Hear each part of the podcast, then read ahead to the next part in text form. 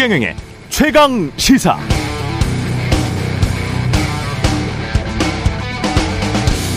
네, 직장 생활 이제 막 2년 차에 접어든 제 딸아이가 공유한 한 블로거의 글입니다. 믿고 거르는 리더의 여섯 가지 모습이라는 제목인데요. 킹홍이라는 닉네임을 가진 분이 3년쯤 전에 쓴 글입니다. 다음과 같은 특징을 가진 리더는 조심해야 한다라고 합니다. 첫 번째, 정보를 공유하지 않는 리더. 정보의 개방과 공개는 직원을 신뢰한다는 것이니까 반대로 정보를 숨길 때 구성원들은 불안감을 느낀다는 것이고 두 번째 학습 능력이 떨어지는 리더 새로운 트렌드나 기술을 학습하려고 하지 않는 리더와 일하는 것은 지루하고 괴롭다. 고라는 주지 않고 세심한 것까지 일일이 자신의 입맛대로만 하려는 리더. 어제와 오늘의 말이 다른 리더. 지난날 했던 말이 오늘날, 오늘날 하는 행위와 모순되는 리더는 문제라는 것이고요. 공감 능력이 떨어지거나 팀원들이 하는 일을 마치 자기가 다 한 것처럼 하는 리더라면 구성원들에게 존중받기 어렵다는 것입니다. 이런 여섯 가지 특징을 가진 리더라면 그냥 믿고 걸러라. 이런 주장인데요. 타당한 지적 같습니다. 정치, 경제, 사회, 문화, 어떤 분야에서든 조직의 장을 맡고 계신 분들 중 지금 방송 들으면서 아, 이거 내 이야기인가? 뜨끔하신 분들 많다? 적다? 예. 본인 양심의 문제입니다. 네, 안녕하십니까. 7월 26일 세상에 이익이 되는 방송 최경령의 최강시사 출발합니다. 저는 KBS 최경령 기자고요. 최경령의 최강시사 유튜브에 검색하시면 실시간 방송 보실 수 있습니다. 문자 참여는 짧은 문자 50원, 긴 문자 100원이 드는 샵 9730 또는 유튜브에 의견 보내주시기 바라고요. 무료 콩 어플도 많은 이용 부탁드리겠습니다. 오늘 인터뷰 828 더불어민주당 전당대회 당대표 후보로 출마한 박용진 더불어민주당 의원 그리고 김용태 국민의힘 최고위원 만납니다.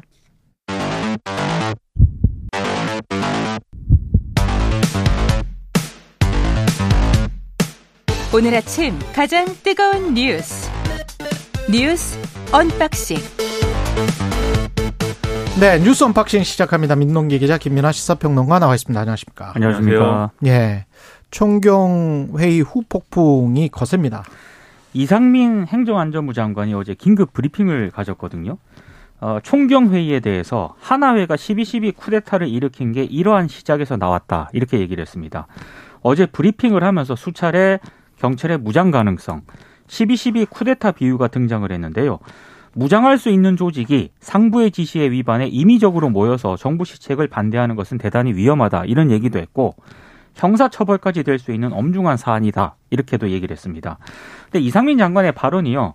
윤 대통령이 어제 대통령실 청사로 출근을 하면서 행안부 경찰청에서 필요한 조치를 해 나갈 것이라고 생각한다. 이렇게 발언한 직후에 나왔습니다. 예. 그래서 언론들의 해석은 대통령실과 행안부 경찰청이 교감을 해서 강경 대응 기조에 좀 함께 나서고 있는 것 아니냐 이렇게 분석을 하고 있습니다. 이상민 장관은 어제 국회에서 열린 대정부 질문에서도 자신의 쿠데타 발언을 접지 않고 음. 계속 비슷하게 주장을 했고요. 근데 지금 오늘 국무회의를 거치게 되면은요, 이 시행령이 최종 확정이 되거든요.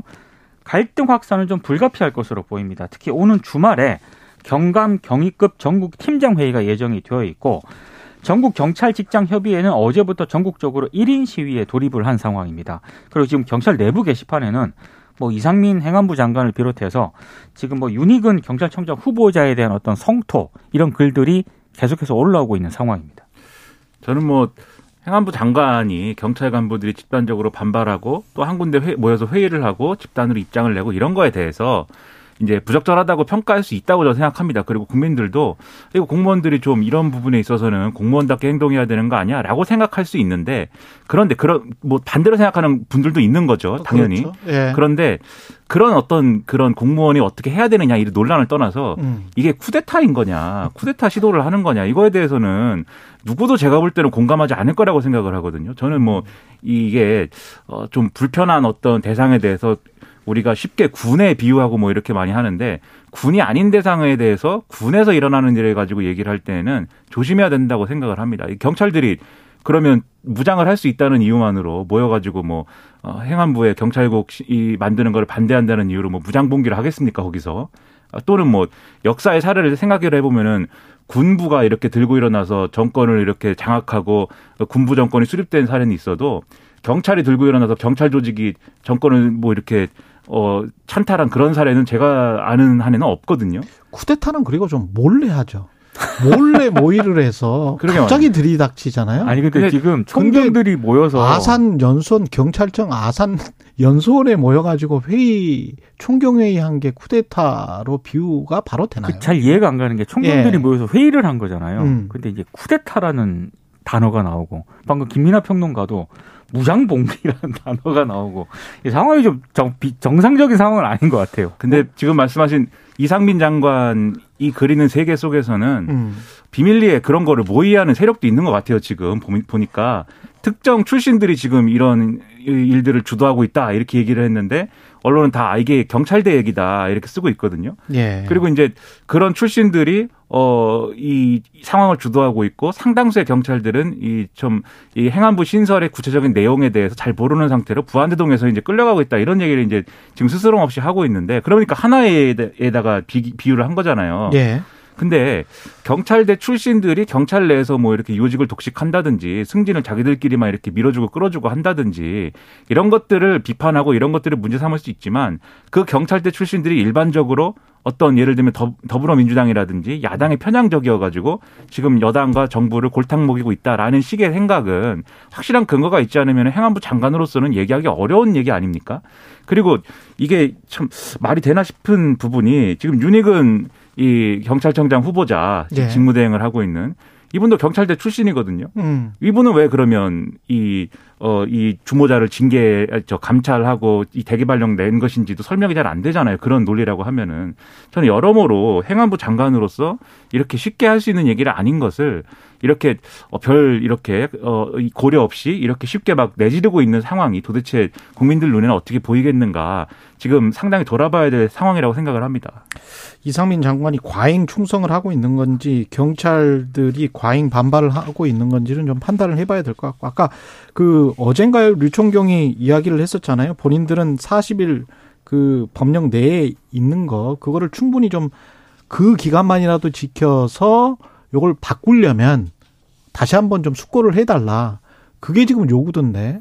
근데 4일 만에 예. 아주 압축적으로 지금 이 통과를 시킨 거, 할- 음. 하는 거거든요, 지금. 예. 네. 그러니까 내용의 찬반 논란도 있지만 지금 음. 절차적으로 그렇죠. 이 미비하다라는 지적이 분명히 있는 거예요. 예. 한번 말씀드린 적도 있는데 이 보수 정권에서 법제처장을 지냈던 이석연 변호사 같은 경우에도 최근까지 언론 인터뷰를 통해서 계속 이렇게 하려면 정보조직법을 개정하는 게 먼저고 그렇죠. 어, 그 예. 정보조직법을 개정해서 지금 이제 행안부에 경찰 사무에 대한 일반의 어떤 규정을 좀 해놓고 그리고 이렇게 만드는 게 맞다. 그렇지 않으면 헌법상에 이 포괄인 금지해놓은 거에 대해서 그 조항에 위배되는 것이다.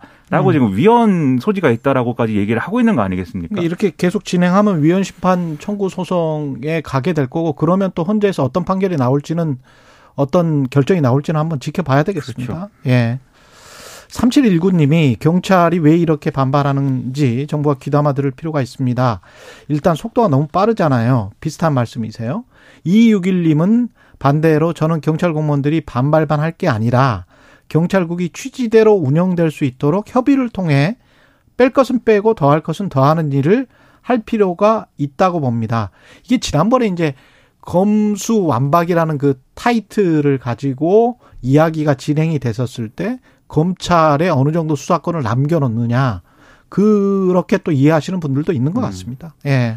근데 이제 이게 이 이상민 장관의 항변이나 이런 것들도 그 부분에 좀 포인트가 맞춰져 있는데 실제로 이제 시행령 지금 성안한 거를 보면은 어 일반적으로 이제 좀 반발하는 어떤 논리처럼 돼 있는 뭐 경찰을 장악한다든지 수사에 개입한다든지 이런 권리는 이런 권한을 보장해 놓은 것은 아니다. 음. 그래서 인사와 관련된 부분, 인사 제청권을 이제 장관의 인사 제청권을 분명히 하고 그다음에 원래는 이제 그 청와대 민정수석실에서 하던 업무를 어 민정수석실이 없어졌기 때문에 그래서 행안부 장관이 산하에 두는 그런 방식인 것이고 심지어 이것은 어, 음지에서 이루어지는 일들을 양지로 끌어올림으로써 국회의 견제와 뭐 이런 감시를 받도록 하는 거다라고 설명을 하고 있어요. 그런데 여기에 대해서 좀 우려가 되는 거는 인사와 관련된 권한을 이제 규정했다라는 것으로부터 그러면 장관이 인사에 제청하는 것만 그러면 당연히 국회 감시 대상이나 뭐 이런 게 되는 거 아니겠습니까? 예. 근데 실제로 가능한 것이라는 거는 예를 들면 청와대 민정수석실도 규정된 권한을 가지고 뭐 그렇게 음성적으로 어떤 뭐 어, 현안에 개입하거나 그랬던 게 아닌 거잖아요. 음. 규정되지 않은 거를 활용하는 방식이 문제인 것이고 예. 그걸 그런 방식을 활용할 때 고리가 되는 게 인사권이거든요. 인사권을 가지고 있는 사람에게 충성을 해야 되니까 음. 부당한 요구나 이런 것들도 받아들이게 되는 거 아니냐 경찰이 음성적으로. 그렇죠. 예. 그런 가능성을 우려하는 것이기 때문에 그런 걸 고려할 필요가 있는 거죠. 실제로 그런 우려가 제기가 됐죠. 음. 왜냐하면 어제 MBC가 보도한 내용을 보면은 그 대우조선 파업 타결되기 3일 전에 예. 이상민 행안부 장관이 이른바 그 경찰 수뇌부 회의를 주재를 했거든요. 이 자리에서 이상민 행안부 장관이 경찰 특공대 투입을 검토하라 이렇게 지시를 했다는 겁니다. 음. 실무진들이 반대를 해가지고 결국엔 투입은 안 했는데 예. 사실 이 경찰 특공대와 관련해서는 용산 참사라든가 이런 데 경찰 특공대 투입해가지고 많은 인명들이 좀 이렇게 피해를 입었지 않습니까? 그 뒤로 이제 법 개정을 해가지고 경찰 특공대 투입 못하게 돼 있었거든요. 음. 근데 지금 행안부 장관이 실제로 그 회의를 하면서 이걸 검토하라고 지시했다는 증언이 나온 상황이기 때문에 더 이제 우려가 될 수가 있는 거죠. 제가 아까 과잉 충성이 아니냐 그렇게 이야기를 한 것도 이상민 장관이 만약에 경찰 특공대를 투입을 했으면 오히려 윤석열 정부에게 큰 정말 해를 입혔을 가능성이 높아요. 그렇습니다. 위험위험합니다. 이 네. 이상민 장관이 판단을 지금 제대로 하고 있는지 이걸 검토하라고 지시를 했고 만약에 투입을 했으면 정권 초기에 굉장히 위험해졌어요. 그렇죠. 예, 이거는 안 한 게 잘한 것이고 이렇게 판단을 하고 검토 지시까지 하고 이런 것들이 그 과잉 충성에서 비롯된 게 아닌가 그런 지금 우려가 드는 것이죠. 예. 그렇죠. 그리고 이상민 장관이 사실 이전에 해놓은 여러 가지 얘기들이 있습니다. 예를 들면 경찰이 주요 수사를 지휘하거나 이 주요 수사를 하거나 할 때 이거가 관련돼 가지고 행안부가 뭐 지휘를 하는 거냐라는 질문에 대해서 불분명하게 답변을 한다든지 예를 들면은 지휘해야 되는 부분을 해야 된다라고 한다든지 이런 의심스러운 이제 답변들도 있고 막 이랬거든요. 그렇죠. 그래서 지금 사실 쿠데타라는 말을 해버린 것도 윤석열 정권에 있어서는 제가 볼 때는 악재가 될 수가 있습니다. 그럼요. 이렇게 네. 할게 아니고 정말로 이게 행안부의 경찰국은 신설하는 문제가 그 정말 필요한 것이고 어, 이렇게 해야만 하는 것이라면 그럼 이제 경찰 조직부터 우선 설득을 하고 공감대를 그렇죠. 얻고 그런 걸 만들어 나가는 방식으로 음. 경찰의 반발이 없는 상태에서 또 국민들을 설득할 수가 있어야죠. 그렇게 하는 게 윤석열 정권에도 도움이 되는 거죠. 그렇습니다. 예, 합리적으로 국민들도 설득을 해야지 쿠데타라고 해버리면 쿠데타라고 믿는 사람들은 별로 없을 것 같고요. 네. 예. 대정부 질문에서도 경찰국 신설 관련해서 여러 가지 이야기가 나왔었네요. 뭐 여러 가지 얘기가 음. 나왔었는데 언론들이 가장 관심을 그 쏟은 거는 전 법무부 장관과 현 법무부 장관의 공격과 방어였던 것 같습니다. 박범계 대 한동훈. 네. 예. 박범계 의원이 어, 왜 법무부 장관이 대법관, 헌법재판관, 국무총리, 대통령 비서실장 그 후보자들까지 검증을 하느냐 이렇게 물으니까 한동훈 장관이 과거 민정수석실이 인사혁신처에서 위임받아 인사 검증을 할 때도 똑같은 규정에 따라서 진행을 했다. 그래서 법적인 문제가 전혀 없다. 이렇게 답변을 했고요. 그리고 검찰총장이 공석인데 대검 고검을 다 한동훈 장관이 해버렸다. 전례가 있는 일이냐 이렇게 물으니까 한동훈 장관이 과거에 의원님이 장관일 때는 검찰총장을 완전히 패싱하고 인사를 하신 걸로 안다 이렇게 맞받았거든요.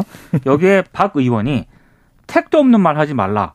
대정부 질문에서 이런 발언이 나온 것도 좀 제가 볼 때 신기한데 이렇게 발언을 하니까 한동훈 장관이 지난 정권에서 윤석열 당시 중앙지검장이 임명될 당시에도 검찰총장은 없었다 이렇게 답을 했습니다. 근데 어제 대정부 질문에서는요, 약간 집권 여당하고 예. 이 정부 사이에 뭔가 좀 호흡이 잘 안 맞는다는 그런 장면이 몇 가지가 연출이 됐는데 음. 이를테면 그 탈북어민 북송 사건과 아, 관련해서 북송 사건 관련해서 네. 이야기하기 전에 요 이 법무부 이야기, 네네. 법무부 이야기부터 정리를 하고 가죠. 네. 예.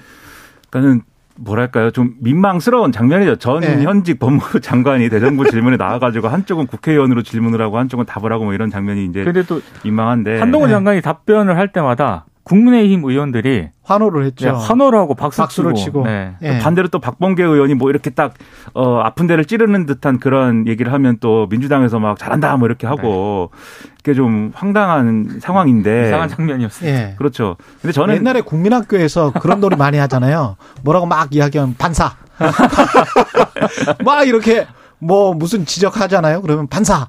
이게 지금 내용으로 봤을 때는 아직 먹히는 기간인 것 같아요. 한동훈 그렇죠. 법무부 장관한테 한 2개월밖에 정권이 안 됐기 때문에 반사. 지난번에 너희들도 잘못했잖아. 반사. 뭐 이렇게 그러니까 하면 내용적으로 좀 먹혀요. 지금 현재. 그렇죠. 지금 상황이 그래서 박범계 의원이 어 떤 생각을 가지고 첫 타자로 내가 나서야겠다. 그래서 한동훈 장관하고 한번 설전을 벌여봐야겠다라고 생각을 왜 했는지 잘 모르겠습니다. 왜냐하면은 이 구조에서 얘기를 하면은 박범계 의원이 좀 이렇게 그냥 어떤 말씨름의 입씨름의 어떤 기준으로 보면 좀 불리하거든요. 왜냐하면 박범계 장관이 장관을 할 때 한동훈 지금 장관은 어 이 검사였던 거고 음. 좌천당에 있었던 거잖아요. 그렇죠. 그럼 이제 억울하다 할 말이 많은 아. 입장인 건데 얘기하다가 이제 그런 얘기를 하고 이러면은 박범계 의원은 또 할 말이 없어지고 뭐 이런 상황이 되니까 사실 그런 불리한 구도였는데 근데 말씀하신 대로 지금은 한동훈 장관이 자기가 이제 검사 시절에 어떻든 있었던 일이나 이런 것들을 얘기를 하면서 전 정권 얘기를 막 할 수가 있는데 그 이게 기간입니다. 아직까지. 그렇죠. 예. 약발이 영원히 가지 않습니다. 어느 예. 시점이 지나면 국민들이 아무리 한동훈 장관이 그 얘기를 해도 언제까지 이렇게만 얘기할 거냐라고 하게 될 거예요. 내년 정도 되면 반사의 강도가 좀 약해지죠. 아니, 오늘 그렇죠. 법무부 대통령 예. 업무 보고가 있거든요. 예. 거기서 뭔가 또 반사 반사가 아니라 뭔가 정확한 업무에 대해서 이제 얘기를 해야겠죠. 그래서 이런 이런 상황에서도 전 정권 얘기를 하기보다는 음. 전 정권은 잘못을 한 것들이 많이 있는데 그래도 정권이 바뀐 거 아닙니까 어쨌든 그렇죠. 정권이 바뀌었으면 새로운 정권에서는 어떻게 잘하겠다는 것인지를 얘기하는 게 훨씬 더 생산적인데 앞으로는 그런 모습을 주로 보여줬으면 좋겠습니다. 그리고 박봉계 의원도 화를 내면 안 돼요. 그렇죠. 네. 국민들이 보기에 이것도 메시지 전달인데 화를 내면 지는 것처럼 보여요. 그렇죠. 차분하게 이야기를 해야 됩니다. 네. 예. 화를 내는 거는 중요 포인트에서 내야 되고 예. 나머지 부분에서는 웃으면서 네. 그렇죠. 박범계 그렇죠. 의원이 예. 제일 국민들에게 많이 알려진 기회 그 계기가 음. 웃음을 못 참아서인 거거든요. 박범계라는 게 있습니다. 박범계. 네. 예. 그 웃음을 못 참는 것도 중요하다. 네. 음. 순이님이 어제 한동훈 장관과 박범계 전 의원이 대화를 하다가 20초 정도 서로 침묵하면서 노려보는 장면이 있었는데 정말 살벌하더군요. 싸우지 마세요. 이렇게. 아, 국민 학생들, 초등학생들 우어우어 하듯이 말씀을 하셨네요. 예. 여가부 폐지, 아, 북송 관련된 거는 이야기를 하고 여가부 폐지한 이야기를 하죠. 그러니까 이게 몇 가지 스텝이 꼬이는 장면이 대정부. 질문에서. 예. 예. 하태경 의원이 탈북어민 북송 당시에 이 판문점 통과를 위한 유엔사 승인이 있었느냐 이렇게 물었거든요. 음. 근데 이종석 국방부 장관이 유엔사가 승인한 것으로 본인이 확인을 했다 이렇게 답을 했습니다. 근데 이 문제가 왜 지금 이게 스텝이 꼬인 거냐면은 지금 국민의힘이 문재인 정부를 공격하는 포인트 가운데 하나가 판문점을 통과할 때 유엔사 승인을 누락을 했다. 국민의힘이 이렇게 공격을 해왔단 말입니다. 그런데 국방부 장관이 승인한 것으로 확인을 했다 이렇게 답을 했고 어, 지금 권영세 통일부 장관도 유엔사 승인을 받은 것으로 한다 이렇게 답을 한 겁니다. 그러니까 지금 이게 국민의힘이 최소 정부의 확인도 없이 이렇게 문제를 좀 제기한 거 아니냐 이런 좀 비판이 제기가 됐고요. 그리고 이 윤석열 대통령 스페인 방문 당시에 그 민간인으로 동행했던 신모 씨 있지 않습니까? 예. 신모 씨가 원래 그 대통령실 해명은 외교부 장관의 결재를 통해서 기타 수행원으로 지정이 됐다 이렇게 해명을 한 거였는데 음. 정작 외교부 장관은 어떤 명단에 그 신모 씨가 있는지조차 파악을 하지 못했다라고 또 외교부 장관이 그렇습니다. 그렇게 알려져서 또 이게 좀 엇박자다 이런 좀 지적이 나왔습니다. 근데 이제 외교부는 아마도 이제 대통령실이 이러저러한 수행원이 필요하니 이에 뭐 필요한 절차를 좀 진행해 달라라고 요구를 한 것일 테니까 외교부가 뭐 꼼꼼히 뭐 보지 않았다라는 해명도 있을 수 있다고 보는데 하지만 일처리를 더 잘했으면 좋겠다는 생각이 들고요. 북송 논란은 이게 국민의힘이 국민의힘하고 보수 언론 등이 좀 앞서 나간 측면들이 있어가지고 더 꼬이는 거예요. 왜냐하면 지금 유엔사 승인 없이 그리고 이 탈북 그 이 북송된 서- 북한 선원들이 포승줄에 묶이고 뭐 이런 것들에 대해서 유엔사가 아, 이렇게 하지 마라라고 문제 제기도 했고 이런 내용들이 이제 보수 언론에 막 보도가 됐었거든요. 유엔사 승인이 없었 그렇죠. 없, 없이 그냥 갔던 것처럼 그렇게 보도를 했습니다. 단독이라는 타이틀을 들, 그렇죠. 네. 예. 그런데 이 지금 정부도 그건 아니다라고 얘기를 하는 거고 예. 그러면 그 보수 언론은 어디서 무슨 얘기를 어떻게 듣고 어떤 소스를 가지고 보도를 한 거냐 상당히 의문일 수밖에 없는데 그, 그 보도가 보도 자체가 이제 오보였던 거예요. 그 보도가 나왔을 때 예. 뭐 국방부 통일부가 확인을 해줬으면 깔끔하게 정리가 음. 됐는데 어제 대정부 질문에서 이게 확인이 되니까 그래서 또 하나 최근에 네. 좀, 어, 좀 혼란스러운 상황이 뭐였냐면 이 관련 TF가 만들어져 있잖아요. 국민의힘 내. 네. 지금 이제 하태경 의원은 해수부 공무원 피격 사건 진상조사 TF인데 다른 TF 또 있습니다. 한기호 의원이 단장을 하는. 네. 근데 거기서는 이 북송된 선원들이 어, 이 살인자가 아니고 탈북 브로커다. 그렇죠. 탈북 브로커다라고 거기서 주장을 했는데 음. 권영세 통일부 장관이 그렇지 않고 살인을 저질렀다는 진술은 있고 그것은 그렇죠. 이 사실로 확인이 된다라고 또 얘기를 했거든요. 예. 그러니까 서로 얘기도 안 맞고 좀 이런 스텝이 안 맞으면은 음. 올바른 문제 제기를 했다 했다 하더라도 국민들이 신뢰를 가지기 어려운 거 아닙니까? 그래서 이런 부분들은 팩트를 기반으로 해서 문제 제기를 해야 될 포인트를 정확히 해야 되는데 지금 너무 이제 몰아가기 식으로 한이 음. 부작용이 이런 데서 이제 나타나고 있다고 생각이 됩니다. 유엔사 승인을 받았다 그리고 살인 혐의가 분명히 그때 있었다라고 현직 장관들이 이야기를 해버렸기 때문에 앞으로 여론이 이 문제에 관해서 어떻게 에, 반응을 할지 그리고 이 문제를 계속 끌고 갈 수 있을지도 의문이 듭니다. 그렇죠. 이렇게 되면 네. 국민의힘은 여가부 폐지와 관련해서 여가부 장관이 에, 보고를 하러 들어가니까 대통령실에서 대통령이